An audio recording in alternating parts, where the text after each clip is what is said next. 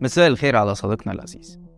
صندوق السيسي السيادي استحوذ على 49% من مجموعة صيدليات العزب واحدة من أكبر الشركات المسيطرة على قطاع الأدوية في مصر كلها. الصفقة ما تمش الإعلان عن كل تفاصيلها المالية بس اللي عرفناه إن الطرفين هيأسسوا شركة جديدة لتقديم خدمات لوجستية وإدارية للمؤسسات الصيدلية وكذلك خدمات توزيع وتجارة الأدوية. والصندوق هيضخ فيها رأس مال قدره مليار جنيه خلال سنتين اتنين عشان تقدم الخدمات لأكثر من 500 صيدلية بداية من فروع صيدليات العزبي واللي يتجاوز عددها 250 صيدلية في مختلف المحافظات. صفقة الاستحواذ على نسبة كبيرة من صيدليات العزبي ما حصلتش بين يوم وليلة. دي خدت سنين طويلة وبدأت عام 2016 لما شنت حملة حكومية للتضييق على العزب وإجباره على مشاركة الحكومة في شركاته. البداية كانت بحملة تفتيش عملها جهاز حماية المستهلك على الصيدليات. عشان تلاقي أكتر من 200 صنف دواء مهرب. وده كان متوقع لأن الصيدليات كانت بتعاني بعد تعويم الجنيه من غلاء الأسعار واختفاء بعض الأدوية من السوق. وسلسلة كبيرة زي الأزبي طبيعي يكون عندها علاقات ووسائل تجيب بيها الأدوية اللي مختفية من السوق. وقتها نقابة الصيادلة استدعت مدير فروع العزبي وجهاز حماية المستهلك أحال القضية للمحكمة واللي عرفت باسم قضية احتكار الدواء الكبرى واتهم العزبي مع ثلاث شركات تانية بمخالفة قانون حماية المنافسة والتسبب بالضرر للصيدليات الصغيرة. وفعلا قضت المحكمة بتوقيع غرامات مالية على الشركات الأربعة بقيمة 5 مليار و580 مليون جنيه. وتم شطب اسم العزبي من سجلات الصيادلة ووقفه لمدة سنة عن مزاولة المهنة. وكمان تم إجباره على الانسحاب من انتخابات غرفة صناعة الدواء اللي كان ماسكها لمدة طويلة. بل وطلعت إشاعات إنه اتقبض عليه بسبب الديون. لكن ده ما كانش صحيح وكان جزء من حملة بتستهدف الشركة الأكبر في مصر. حضرتك مش محبوس؟ لا الحمد لله رب العالمين. لا بتكلم بجد والله. لا والله حر طليق الحمد لله رب العالمين. حر طليق. الحمد لله رب العالمين. مش في الحبس. لا لا الحمد لله.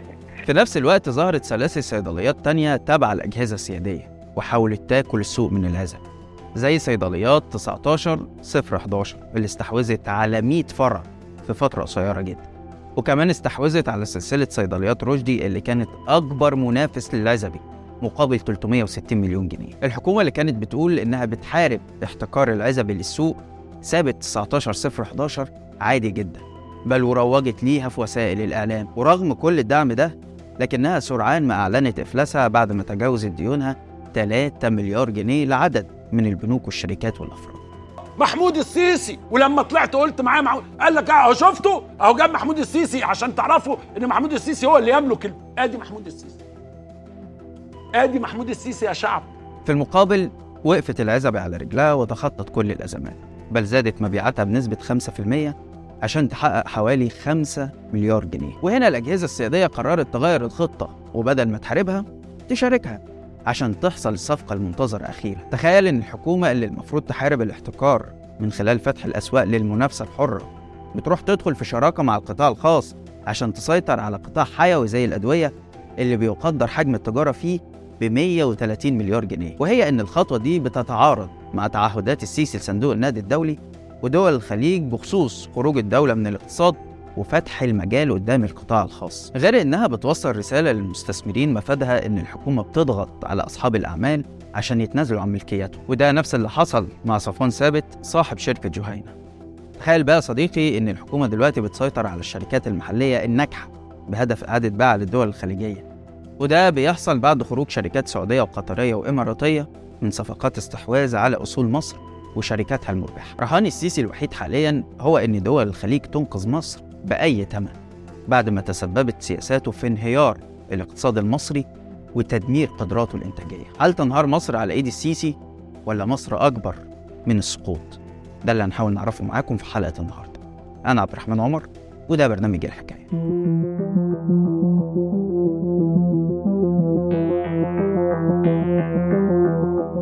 لولا تدخل الأشقاء العرب الأشقاء العرب بعشرات المليارات من الدولارات. بقول كم؟ عشرات المليارات من الدولارات. في 2013 و14 أنا بقول لكم لم تكن لمصر قائمة حتى الآن. أهلا بيكم. إذا كنت مدينا للبنك بمبلغ 100 دولار فهذه مشكلتك. ولكن إذا كنت مدين للبنك بمبلغ 100 مليون دولار فدي مشكلة البنك. الجملة دي بيقولها الخبير الاقتصادي إسحاق ديوان مدير الأبحاث في كلية باريس للاقتصاد. في ورقته المنشورة بمركز كارنيجي لدراسات الشرق الأوسط تحت عنوان هل مصر أكبر من أن تفشل أم أكبر من أن تنقذ؟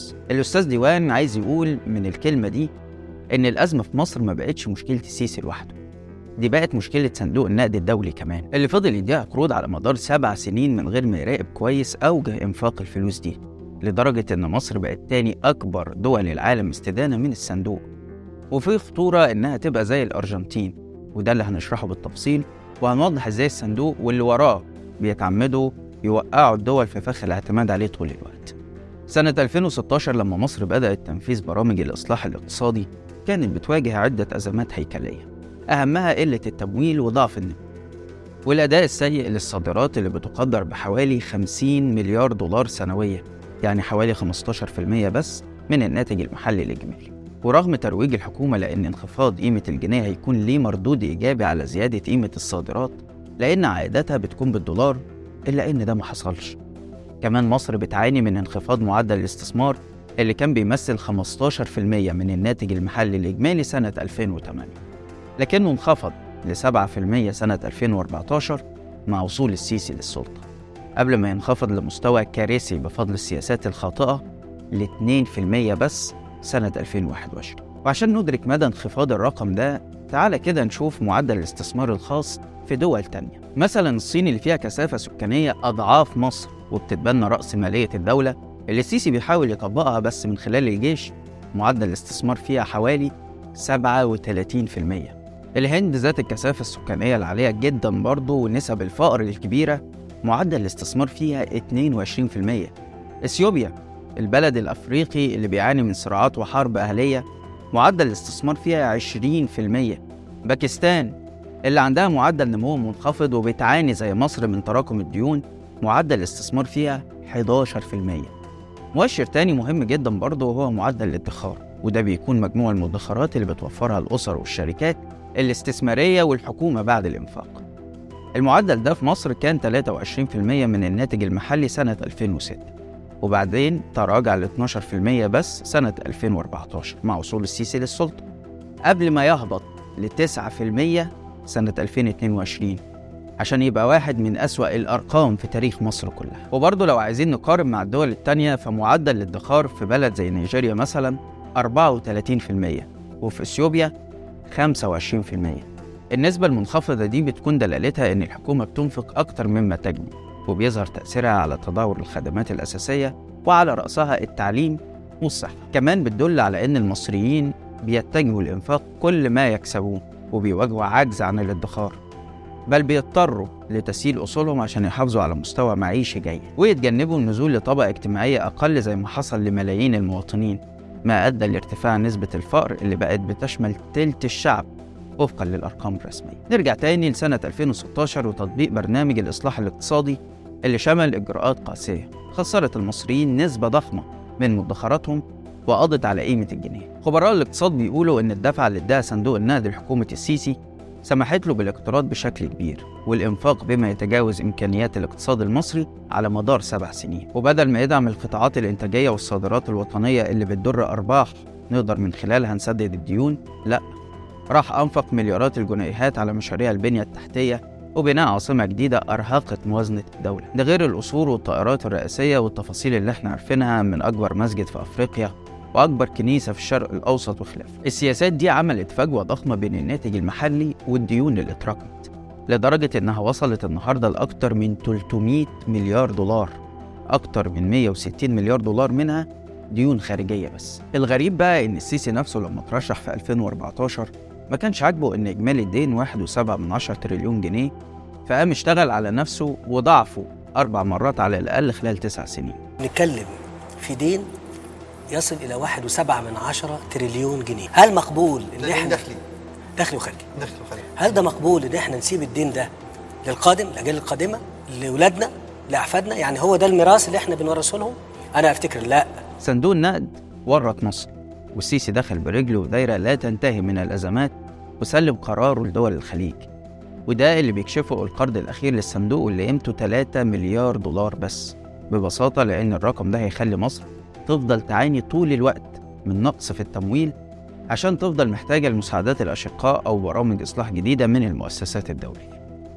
طب يا ترى السيسي بيراهن على إيه في ظل الأزمات اللي الكل شايف إنها رايحة بمصر لطريق مسدود؟ الحقيقة السيسي رهانه الوحيد على فكرة مفادها إن مصر أكبر من أن تترك للسقوط. يعني أكيد دول الخليج ومن وراهم أمريكا وأوروبا مش هيسيبوا مصر تسقط للهوية عشان ببساطة ده هيأثر عليهم سلبا. وده ظهر في تصريحات مسؤولين مصريين أكتر من مرة. مثلا وزير الري السابق محمد عبد العاطي لما كان يجي يتكلم عن مخاطر سد النهضة كان يقول إن ده هيؤدي لأن ملايين المصريين يضطروا للهجرة غير الشرعية. أو إنهم يصبحوا إرهابيين وكأنه كده بيهدد الدول المجاورة سواء الخليج أو أوروبا. طب يا ترى التهديد ده جاب نتيجة وجا العالم يحللك مشكلة سد النهضة؟ ما حصلش. وإثيوبيا مكملة زي ما هي وأنت هتواجه النتائج لوحدك. المليون دولت اللي هم هيبقوا من غير مصدر دخل هيعملوا إيه؟ في كذا احتمال، احتمال إن هو يعمل لك مشاكل داخلية. وارد، احتمال إن هو يبقى لقمة سهلة يتعمل له غسيل مخ من الجماعات اياه الإرهابية، ماشي؟ يقول له بقى إيه؟ الحق روح جاهد علشان أنت دولت اللي قطعوا عنك الميه. الاحتمال الثالث إن هو يقول لك يا عم لا ده أنا هشيل شنطتي وههاجر على أوروبا. السيسي نفسه اتكلم أكتر من مرة بامتنان شديد عن مساعدات الخليج. ويكفي إننا نعرف إن الاحتياطي النقدي المصري يتراجع حاليا ل 33 مليار دولار فقط.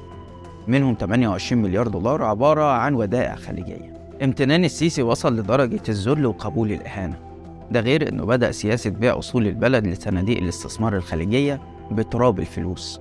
الحكومة تبيع الشركة من هنا للسعودية ولا الإمارات أو قطر فجأة تلاقيها محققة إيرادات ضخمة. وطبعا كلنا عارفين الخناقات بقى اللي دايرة بين السيسي والجنرالات على طرح شركات الجيش اللي رغم كلام مدبولي عن طرح عشر شركات بالإضافة الوطنية وصافي لكن حتى الآن مفيش ولا صفقة تمت. اعلنا إن في شركتين تابعين للقوات المسلحة وطنية وصافي. حاليا القوات المسلحة ادت لنا عدد أكبر بكثير من الشركات النهارده بيتم تجهيزها للطرح. عدد أكبر بكثير. النهارده بنتكلم على أكتر من 10 شركات النهارده أخرى. غير الاثنين دول مصر في الوقت الحالي بتواجه تحدي صعب جدا. بيتمثل في جمع 2 مليار دولار خلال العام المالي الحالي اللي خلاص أوشك على النهاية. بس لأن كل الخيارات مرة فطبعا من المتوقع أن الحكومة تفشل في تحقيق الهدف ده لأنها إما ترضخ لشروط الصندوق ودول الخليج وتحرر سعر الجنيه وتسيب السوق للقطاع الخاص أو إنها تتحايل على الشروط دي وتلجأ لحلول تانية زي السيطرة على الشركات الخاصة المربحة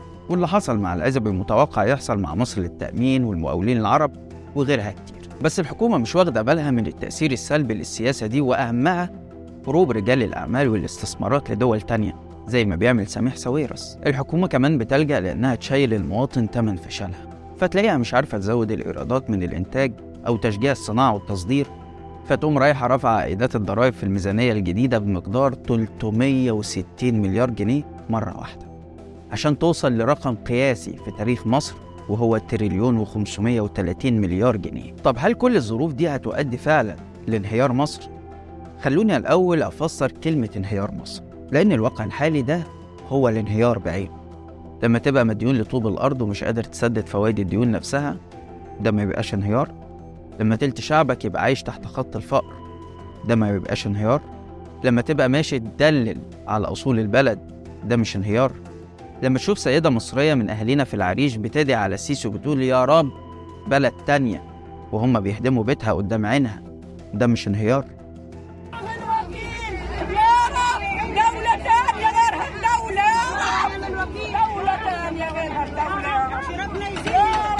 لو حد مستني انهيار بمعنى فوضى في البلد وسقوط للدولة فده محدش بيتوقعه ولا حد بيتمناه طبعا. بس الأسوأ صديقي هو اللي حاصل دلوقتي. عملية تفسخ اقتصادي ومجتمعي محدش عارف نهايتها إيه. تدهور في كل حاجة وفي النهاية اللي بيعاني وبيدفع الثمن هو المواطن البسيط. السيسي بيراهن إن مصر أكبر من أن تسقط بس الحقيقة إنها أكبر من أن تنقص. حتى لو حاولت دول الخليج وصندوق النقد ومن وراه الدول الغربية إنهم ينقذوها. فطول ما البلد بتدار بنفس العقلية اللي تسببت في المشكلة مش هيكون في نتيجة مختلفة. بس كده لحد هنا والحلقة خلصت. لو الحلقة عجبتك اعمل like و share واشترك في القناة عشان يوصلك كل جديد. وما تنساش إنك تقدر تسمع البرنامج بتاعنا بودكاست من الروابط اللي هتلاقيها في التعليقات. وكمان تابعنا على الانستجرام والتيك توك واستنانا كل يوم اثنين وجمعة الساعة 8 بالليل بتوقيت القاهرة في حلقة جديدة من برنامج إيه الحكاية. سلام.